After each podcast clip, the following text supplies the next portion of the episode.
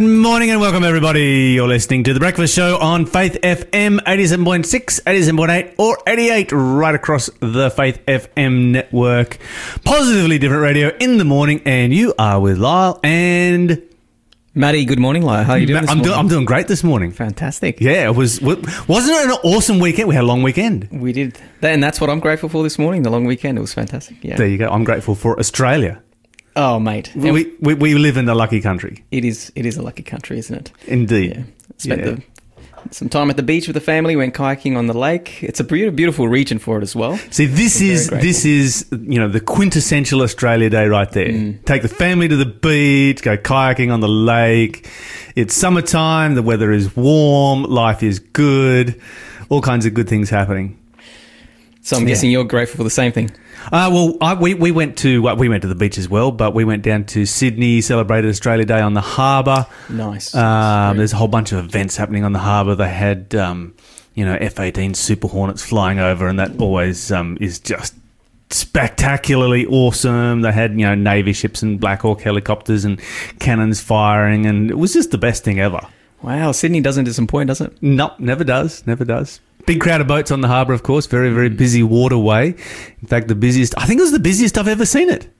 I've never seen quite a traffic jam. We caught the Manly Ferry, and as we were heading across the harbour, we were kind of stopped for maybe 10 or 15 minutes just because of the volume of traffic, and I've never seen the Manly... the Sydney Harbour ferries... everyone gives way to Sydney Harbour ferries. That's the local, in-house rules for Sydney Harbour. It's just sailing boats, every kind of watercraft gives way to Sydney Harbour ferries, but it was just too thick. There was just no way of bullying their way through. They just had to stop and hold station and wait. Well, the ferries are probably the biggest vessels out there. I'd get out of the way if I saw a ferry coming. Yes, however... it was dwarfed by HMAS Canberra. Yeah, so that was out on the harbour doing its thing. There was a big cruise ship in the middle of the harbour just lying at anchor. Right. I thought that might have been moving at some stage, but then we saw the anchor chain was down, so it was just sort of just sitting there in the middle of the harbour enjoying everything that was happening. It was a happening place. So coming up in the news this morning, we're going to be talking about the biggest myth about willpower.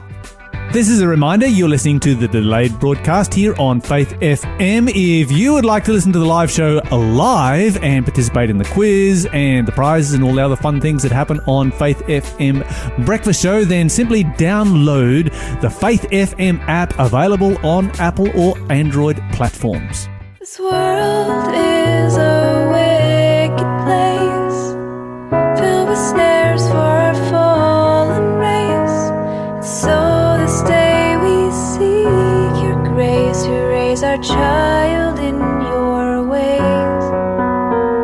You gave him life, you've let him grow. We have him now to love and hold, but time will come to let him go. So we want him to know you. This little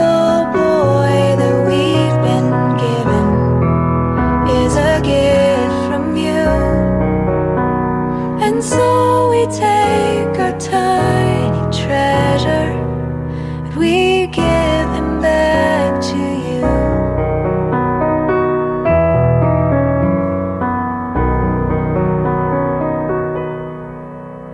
May you guide him and guard him in all of his ways. May you be his strength to the end of his days.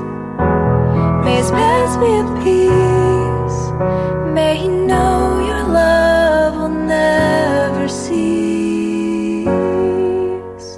This little boy that we've been given is a gift from you. And so we take our tiny treasure and we give him back to you. Lord, we give Oren back to you.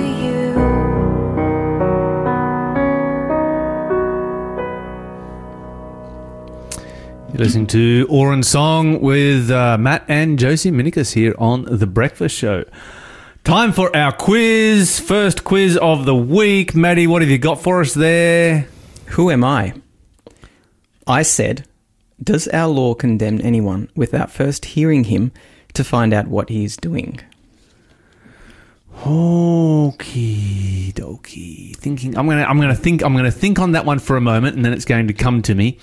It's just sort of there in the ether, just past my fingertips, but it's going to arrive in just a moment, and then I'll write it down. But anyway, if you while we're doing that, if you were sharper, if you're more awake than Lyle this morning, just call in 1-800-324-843 or message us on the text line 0491 064 669 and let us know if you know the answer to the quiz.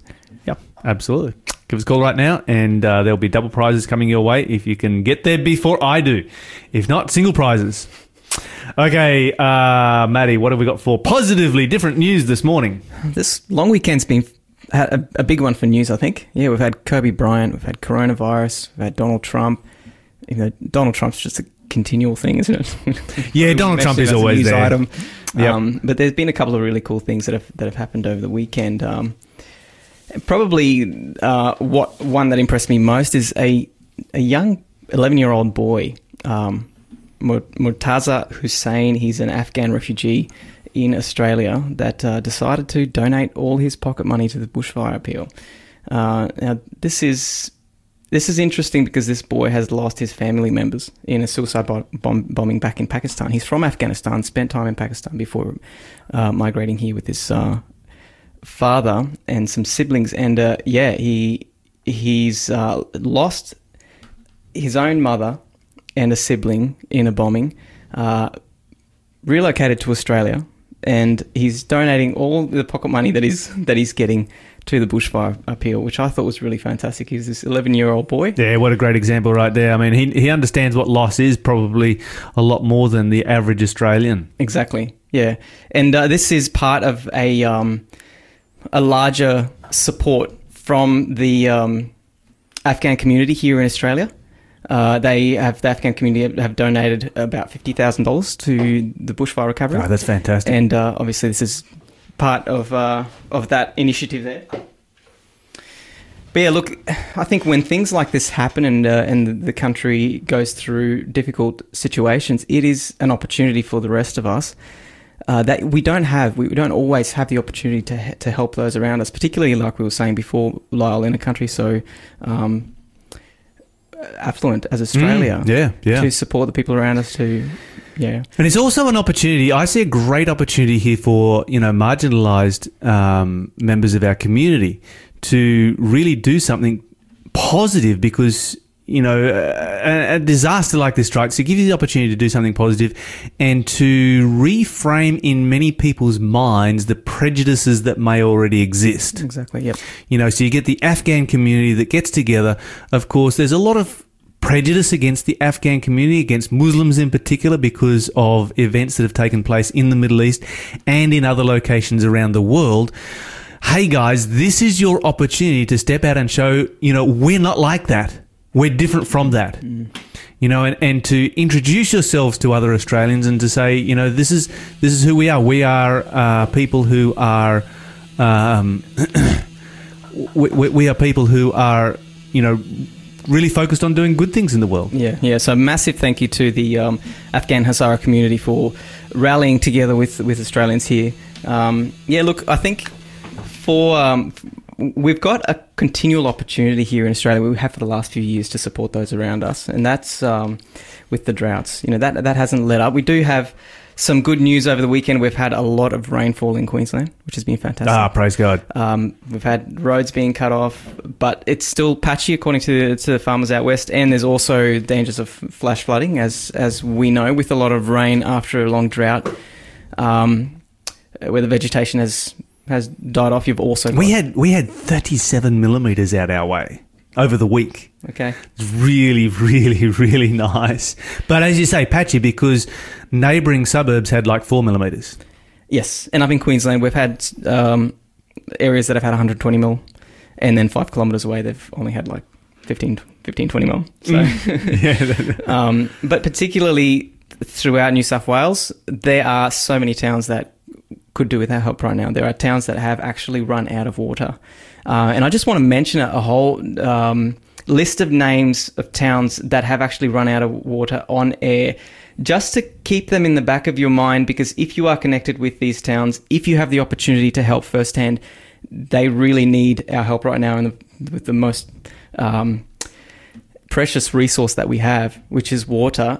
There are many different organisations that are helping to take water out there, but this is something that will be, you can choose how you want to support these areas, but it's good to remember these. So in Queensland, these are towns that have either completely run out of water or they're on their last 3 months of water supply. So they're just good to have top of mind. In Queensland, we've got Miriam Vale, Cambuya, Clifton, Stanthorpe, Inglewood, Bunganya, and New South Wales, we've got Mungindi, Collarembry, Walgett, Byrock, Coolabah, Nymagee, Tottenham, Fifield, Mount Hope, Eucarina, Murrurundi, Oxley, Carabagal, Bimby, Turana, Braidwood, Delegate, and Girrelambone. And then we've also got Scott Descone in South Australia and Denmark in WA. So, look, if you are somehow linked to these communities or you have the opportunity to help these communities, these guys have completely run out of water, this is the time for us to step up and support these guys in these communities. So yeah, I mean, this is bizarre. Have we ever had a list of towns like that? Have we ever actually had major towns that have run out of water before? Yeah, I've never heard of that before. And we've got another heat wave hitting this weekend, right across the east coast of Australia. So some more hot temperatures. Nothing that we can't handle as Aussies, but it's a bit hard to handle it without water. Yep.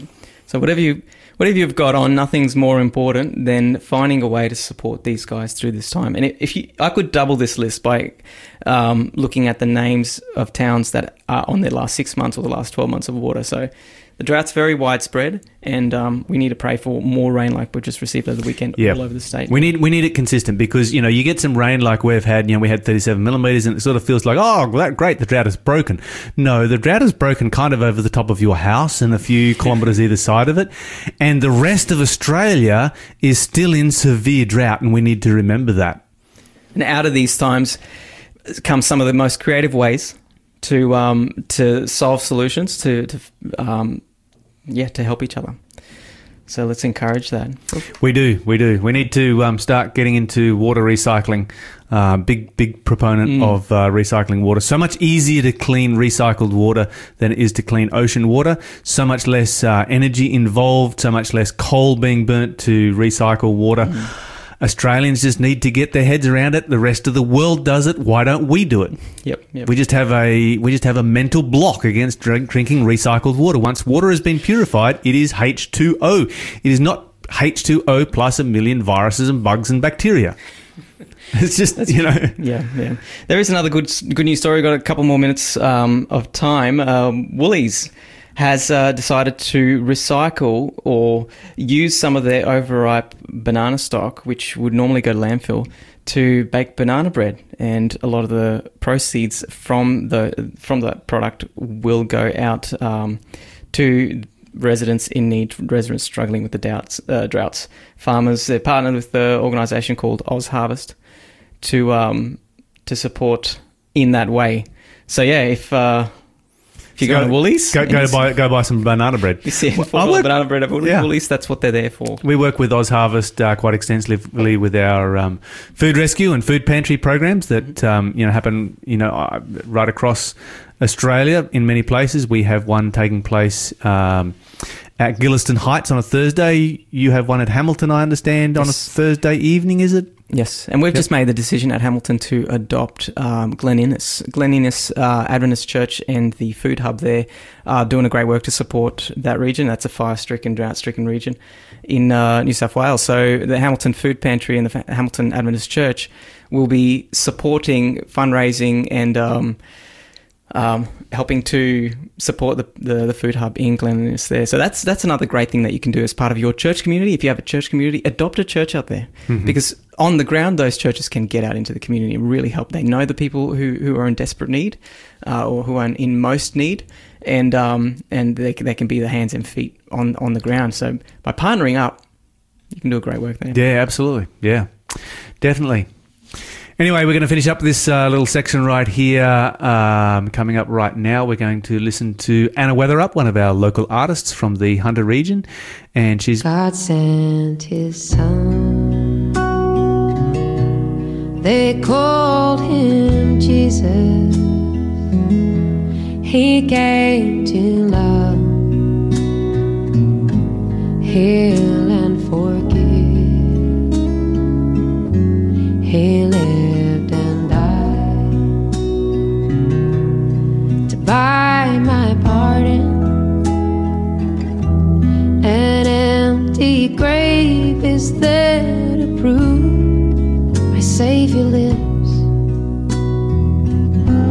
Because he lives, I can face tomorrow. Because he lives, all fear is gone. Because I know, yes I know, he owns the future. And life is a world he lives. How sweet to hold a newborn baby and feel the pride and joy he gives. But greater still,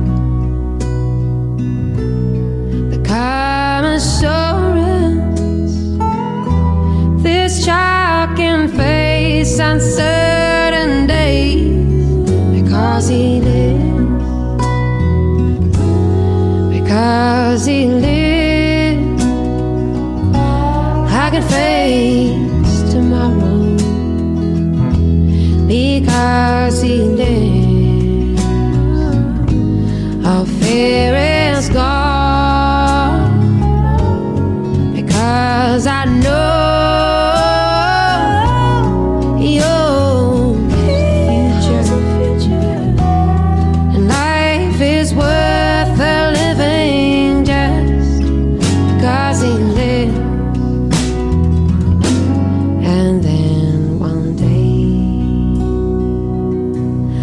across the river I'll fight life's final war with pain. And then as death gives way to victory,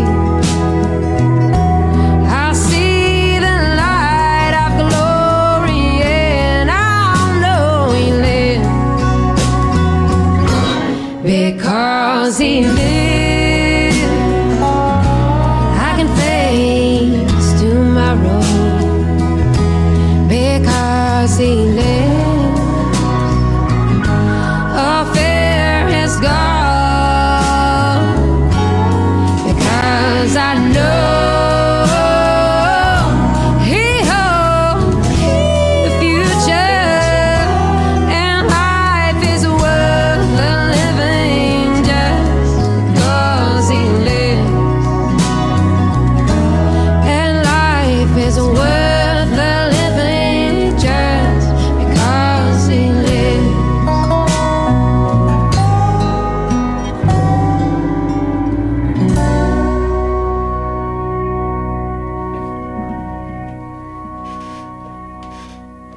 You're listening to our very own Anna Weatherup with Because He Lives. This is The Breakfast Show, and we're about to have the second clue for our quiz. What have you got for us there, Maddie? Who am I? All right, here we go.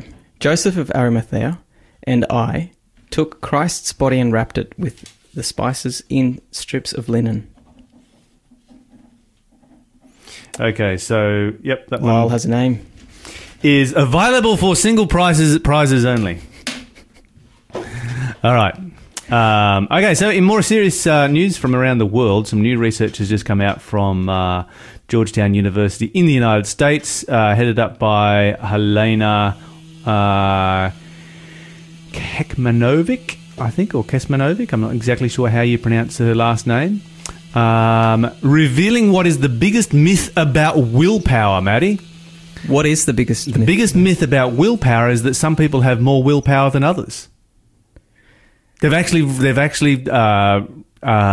shown that everybody has more or less the same when it comes to willpower. It's just the difference actually comes down to not how much willpower you are born with, but there is a key difference between people. So, if, you know, people who are good at self-control and people who are not good at self-control, there's no such thing as, superhuman people who are super good at self-control. There is just people who are good, cop this, at forgiveness. All right. Yeah, you never saw the connection between those two before, did you? No. Okay, so basically it comes down like this. You get some people who are very black and white in their approach, very unforgiving, because the more black and white a person is, the more unforgiving they are. And what happens is, as human beings, because we are human beings, we fail. It's called the human factor. All humans are going to fail at some particular point. And so when a black and white, unforgiving person fails, they collapse. Okay. Because they don't forgive themselves. And so, for instance, let's say they've decided, okay, I'm going to give up alcohol. Mm-hmm. And they fail. They open a bottle of alcohol, or they walk into the pub and they have a glass. And then they sit there and they're super discouraged because they do not forgive themselves. And because they're not forgiving themselves, it's like, well, what's the point? And they just drink the whole bottle. Whereas a person who can forgive themselves can say, I've failed, I need to forgive myself, and I need to move on. Now, this is very interesting because when you look at it in the context of, say, 1 John 1:9, where the Bible says, if we confess our sins, he is faithful and just to forgive us our sins and to cleanse us from all unrighteousness. Think about this. How many times have you, and I know I can speak for myself, done a really bad sin? Mm-hmm. And felt really, really gutted by the fact that I've let the Lord down, I've sinned, and just feel terrible about it, and ask forgiveness for that sin. And then, half hour later, I remember that sin again and ask forgiveness again. The next day, I remember that sin and ask forgiveness again. What's going on there? Mm. Every time you remember that sin, like, I did that terrible sin 10 years ago. Lord, please forgive me for having done that sin. 10 years ago. The Lord forgave you 10 years ago. He forgave you the moment you asked forgiveness. You just haven't forgiven yourself. And science has now discovered that the ability to be able to forgive yourself is critical to being able to overcome. Very interesting. And so, now here's where it goes a step further. People who are good at forgiving others are good at forgiving themselves. Yeah, I can see that. Yep. Okay, so if so basically the whole basis for this is being able to. One of the things that we need to work on to increase our self-control is to work on our level of forgiveness. Mm-hmm. So if we can forgive other people, we can forgive ourselves. If we can forgive ourselves, then we can pick ourselves back up out of the gutter, so to speak, and go back to the Lord when we fall off the wagon. Mm-hmm. And struggling with self-control. So really interesting research that they've come out with here, particularly in the aspect of forgiveness. Okay, so a couple of pointers that the researchers have brought out as far as self-control goes. Look for the triggers, and so, for instance, not buying a product is much easier to deal with than once you've bought it, not eating it. For instance, if you're trying to give up something you're eating, just don't buy it in the first place. If it's not in the fridge, you're not going to eat it. And it's easier not to buy than not to eat. Set achievable goals. So don't try and tackle all of your issues at once. Replace bad things with good things that you are going to enjoy. And if you find that, okay, I'm going to replace this bad thing with this good thing, and then you're not enjoying it, find something else that you do enjoy to replace that with. Have a support group. So your best support group is obviously friends, followed by actual support groups with actual people who are in your area, followed by online support groups. You are 100 times more likely to do something if you have a friend who is doing it as well. There you go. Okay. Recognize that you will fail. You are going to fall off the wagon at times, and put in place a strategy of how you're going to deal with that when that happens, how you're going to find forgiveness and jump back up. You know, this is why the Bible says a righteous man falls 7 times and he gets back up again. The difference between the righteous man and the wicked man is the one who gets back up. And take small steps, because if you take small achievable steps, what you do is you build confidence in your ability to have self-control. So there's some interesting research coming out of the University of Georgetown in the United States. Okay, let's continue on, and let's talk about this story here. This is a doozy, Maddie. Have you ever used Christianese out of context and been incredibly embarrassed by being misunderstood? Now, by Christianese, I'm talking about, you know, that language that we use as Christians, which is unique to Christians and may even be unique to our church, but nobody else out there in the broad, wide world has the foggiest idea what we're talking about. So you just say something like, using the word sanctification in a conversation. In a secular conversation, and they're like, oh, what? What's that? Yeah, set apart for a holy purpose. Okay, so... yes, I think we've all sort of stepped into that at some point, particularly if you've grown up in the church. Presidential spiritual advisor Paula White has just done a massive one. Did you hear about this one? No. Okay, so this is in the United States, and where she prayed, quote, "We command all satanic pregnancies to miscarry right now." Whoa. Okay, now think about that. This is not a phrase that we use in our church. Okay. Yep. And so our initial interpretation of that is that she thinks that some people are pregnant with demons, and she's praying for women to miscarry those demons before they're born. That's what came to mind when I heard that. And of course, you can imagine how this has gone on Twitter, as the entire secular world has misunderstood it. Okay, so she comes from a charismatic Pentecostal church, which is heavily involved in spiritual warfare, and the term satanic pregnancies refers to demonic plans in conception. So that's the actual definition of what she was talking about. But you can imagine how that one has gone around the world in a very short space of time, with a lot of people completely misunderstanding the entire situation. Anyway, couple of quick comments on the coronavirus. It's now spread to 18 countries, with a further 22 countries suspected of having coronavirus. Part of the challenge with containing this virus is that the symptoms range from being mildly unwell to feeling like you've got the flu to being in intensive care and on death's door. It has a 14-day incubation period before you get symptoms, during which you are infectious. And the average so far from infection to diagnosis is 10 days. Oh, wow. So that gives this virus a lot of opportunity to spread like wildfire. You have no idea you're carrying it. It's hard to diagnose. Yes. There are over 2,000 confirmed cases so far, but the World Health Organization believes there's actually around about 26,000 cases. I think we're up to, 4 or 5 cases here in Australia so far. That 26,000 figure was of January 26th, was their estimation. And, of course, China is throwing $13 billion at this.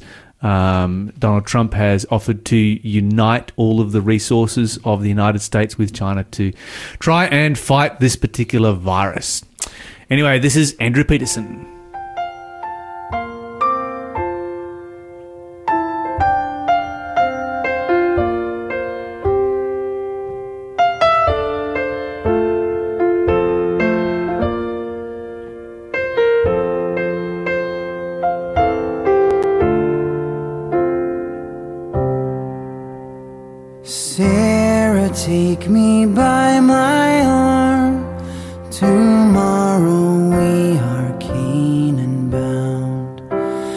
Westward sails the golden sun, and Hebron's hills are amber crowned. So bid your troubled heart be still. The grass, they say, is soft and green. The trees are tall and honey-filled. So Sarah, come and walk with me. Like the stars across the heavens flung, like water in the desert sprung, like the grains of sand, our many suns. O Sarah, fair and barren one, come to Canaan, come.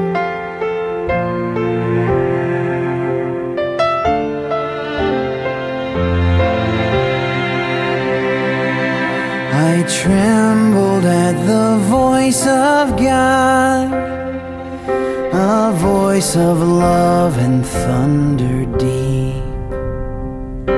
With love he means to save us all, and love has chosen you and me.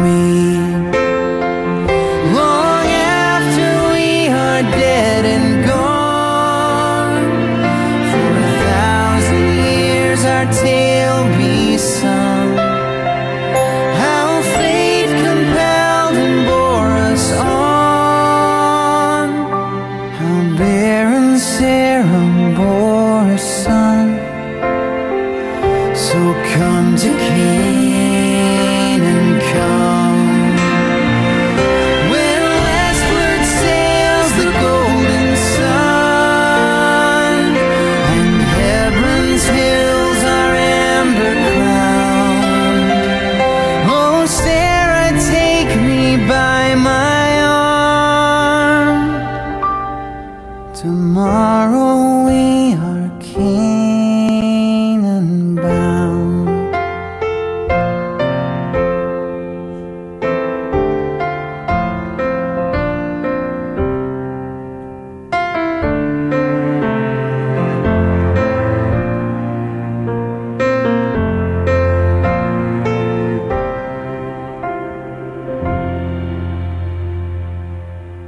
back, everybody. You're listening to The Breakfast Show on Faith FM 87.6, 87.8 or 88 right across Australia.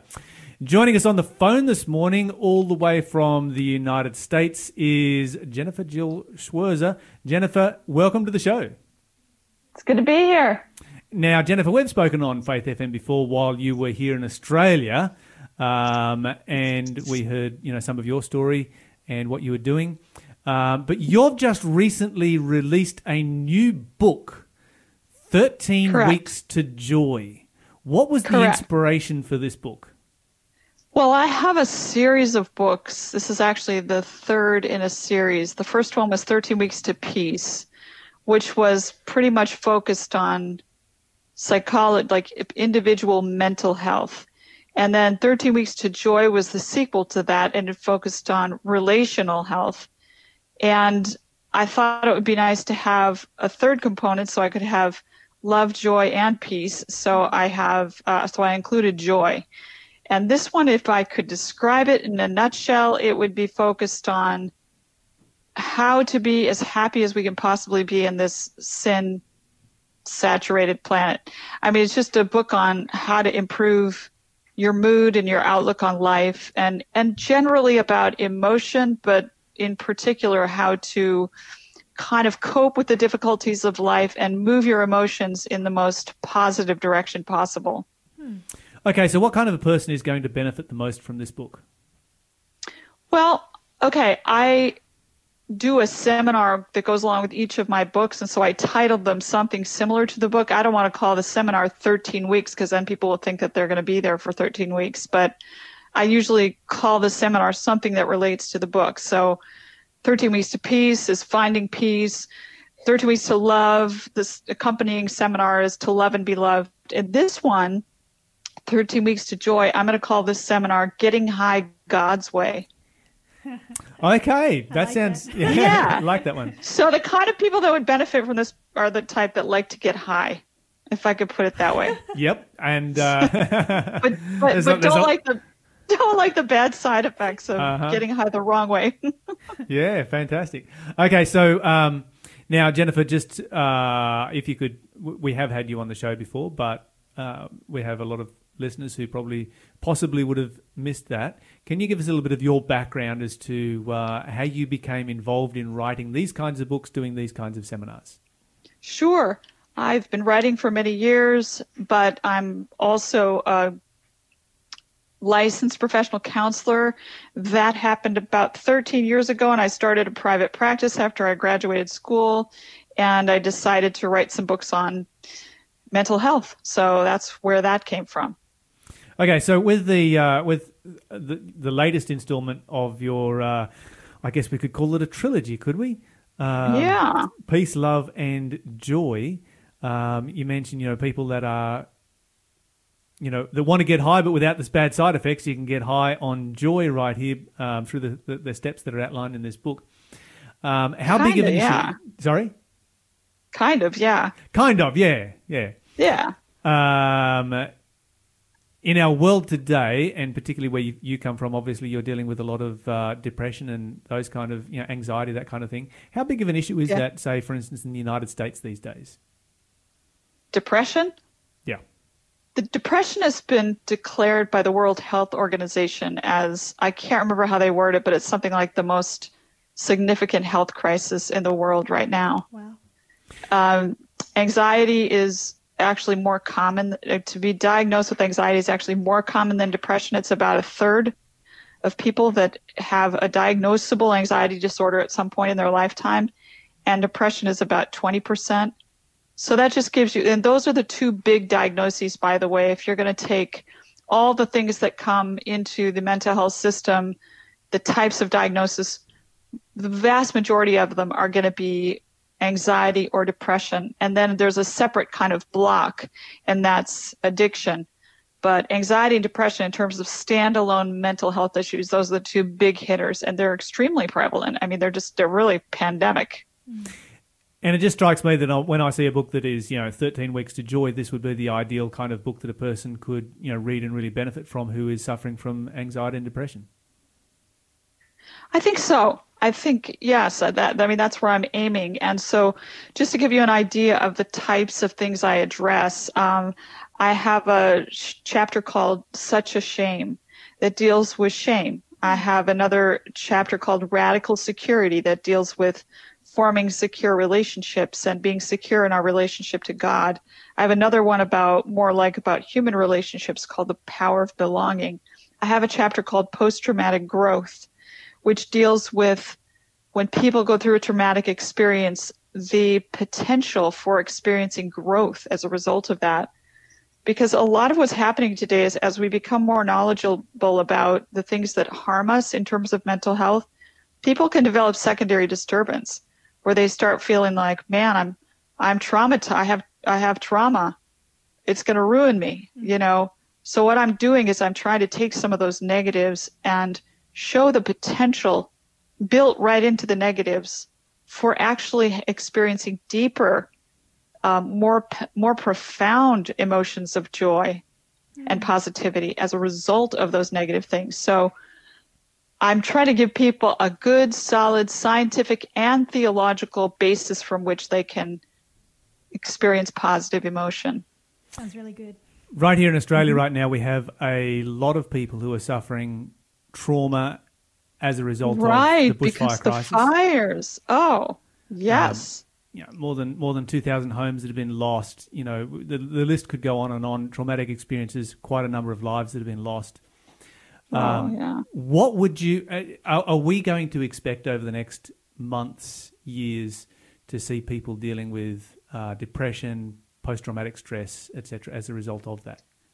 Yes, you're going to have trauma. People are going to be very triggered by things that remind them of the fires, depending on how in danger their lives were. Post-traumatic stress disorder is diagnosed when a person has literally confronted death and either their life has been, their safety or their life has in one way or another been threatened. And so people, it's thought that the memories don't process thoroughly and the mind keeps trying to bring them back into conscious awareness so that that person can process the memory. That's what PTSD is, and that's why people get flashbacks and nightmares and this type of thing. So you're probably going to have people with some of those symptoms. Mm. And I don't think it would be a bad thing at all for there to be I'm sure Australia will implement some measures that they can, you know, offer to the general population where people can have group therapy and individual therapy and ways of sort of heading the problems off at the past, because long-term untreated post-traumatic stress disorder can drive people to alcohol and all kinds of other negative things. You know, trauma tends to be the mother of a lot of different mental health disorders like depression, like anxiety, like OCD.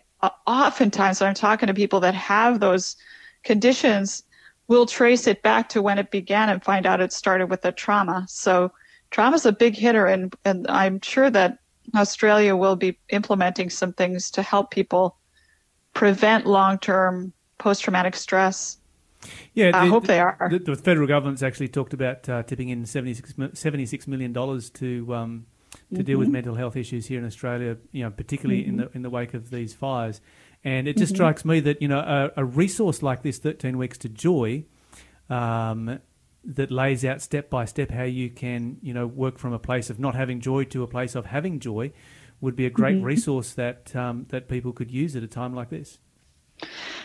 It would be awesome. Yeah, and what I do, the very first chapter is called The Odyssey. So, like, sort of sounds like The Odyssey by Homer, but I spell it the Odyssey, like the word theodicy is spelled. So it's like a play on words. And basically what I'm saying in the chapter is, like, in order for me to tell you to be happy, I have to have some kind of sound reason for you to be happy, or I'd be asking you to be crazy. You know, so if the world really is an awful place and it's never going to improve, for me to ask you to be happy would be a species of cruelty. But here's what the gospel teaches us. It shows us that there is enough logical, rational reason to be happy. And so once I lay that foundation, then I can help people kind of move emotionally in a more positive direction. Mm. Tell us about the structure of the book. At the same time, accepting. Like, the tension is you have to accept negative feelings. If you start, like, the danger of positive psychology is becoming intolerant to negative emotions, but that's not the right way to apply it. We need to be able to accept negative emotions as a first step actually toward positivizing our emotions. So there's kind of two things going on. One is the world is a dark and dismal place in many respects. There's sin that has come to this planet and caused devastation. We need to accept that. At the same time, we need to move our emotions in the most positive direction possible. Absolutely. Yeah. Person, let's say that a person who is not a person of faith is reading this book. Are they still going to gain the same benefit from it? I think so, because a lot of the scientific research that I cite is not taken from a faith standpoint. I'll give you an example. There was a guy out of the U of Berkeley who has become the doyen of what's called awe psychology, because he has studied the experience of awe. And I'll tell you, one study he did was he had a group of people look up at one of the very tall trees in California for a full minute. He had another group looking at a wall, and then he staged people walking past, falling on the ground and dropping a bunch of pens.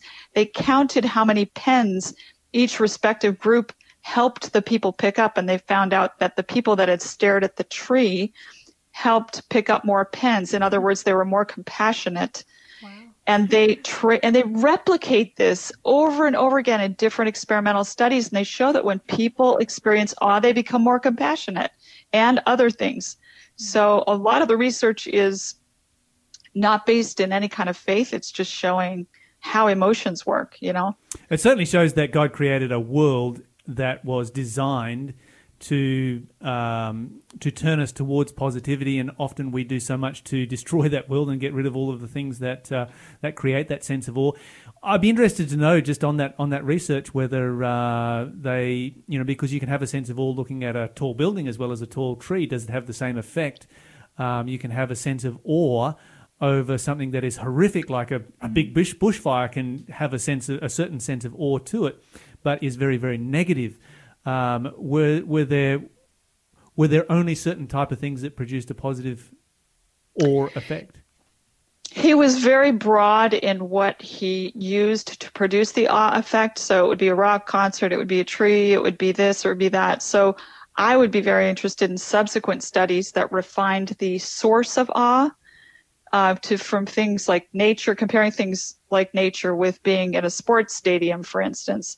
But I don't think any of the things he used to produce awe were like scary awe things. I think they were all like positive awe things, yeah. At least so far. Fascinating research. Yeah. Now, yeah. Jennifer, tell us about the structure of this book. It's called 13 Weeks to Joy. Is it 13 chapters? Is it 13 steps? It's 13 chapters. Each chapter has questions at the end of the chapter that are like open-ended questions you can use in group dialogue or individual journaling. And then the book references what I call the toolbox, which are different tools, like worksheets you can do that are all in the back of the book. So you can do it like an individual growth journey. You can do it like a group study manual. It is being currently used in a number of different group studies, like support groups, basically, in the U.S. and, you know, who knows where. But yeah, so it's structured very much like a workbook.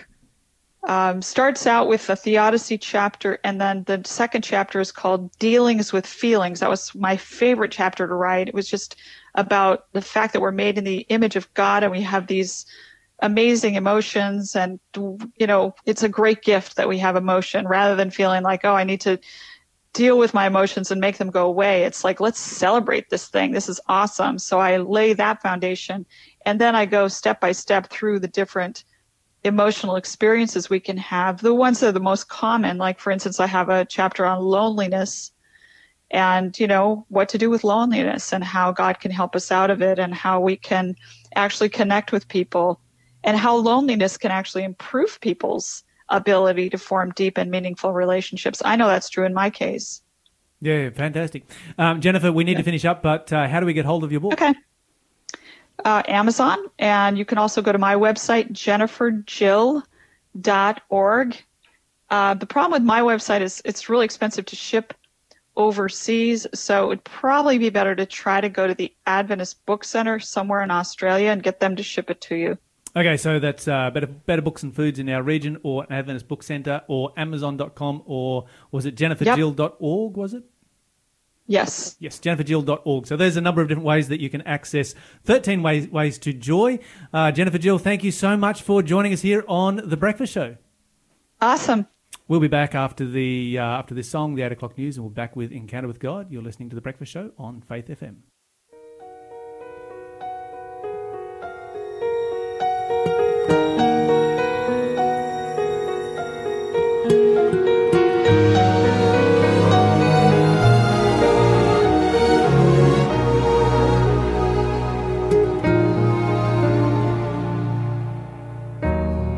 Say that you've had enough, you've given up on love. You think that you'll never trust. Well, I can see that your heart's been broken too many times. It was not wrong, now it's locked up so tight, and you're standing strong. But if you ever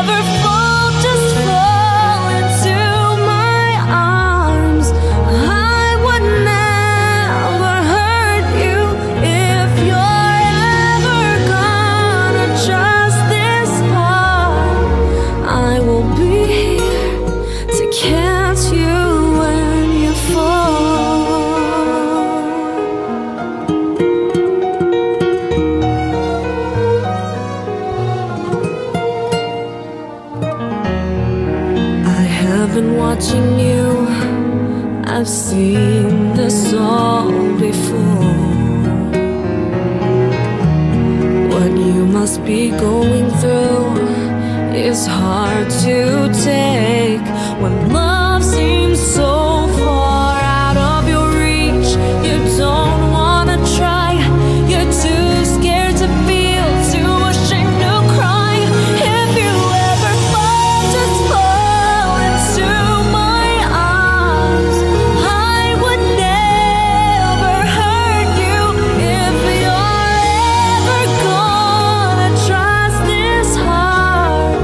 I will be here to catch you when you're falling, calling, watching, and waiting for the time when you find the strength to let go. If you ever fall, just fall into my arms. I would never hurt you if you're ever gonna trust my heart.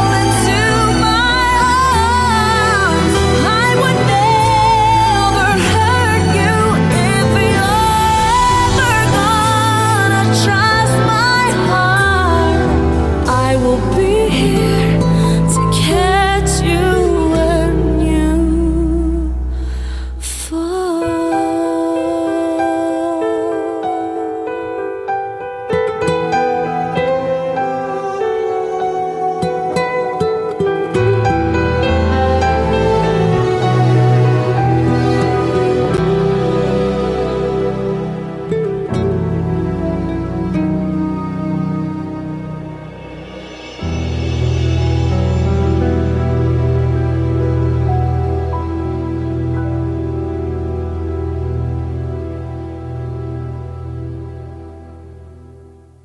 At Hamilton Adventist Church in Newcastle, we have a food pantry service for the community. Everyone is welcome to join us for a free dinner. Enjoy good company and have a great time. All you need is $10 to buy a numbered ticket, and you can collect a trolley's load of food ranging from fruits, veggies, tin food, pasta bread and toiletries. Every Thursday, the food pantry starts at 4:45pm with a 5pm start for dinner. Find us at Hamilton Adventist Church at 105 Lindsay Street, Hamilton, every Thursday evening. All will be welcomed with love and a smile.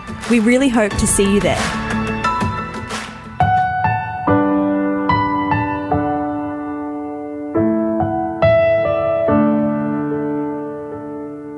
The sun comes up, it's a new day dawning. It's time to sing your song again. Whatever may pass and whatever lies before me, let me be singing when the evening comes. Bless the Lord, oh my soul,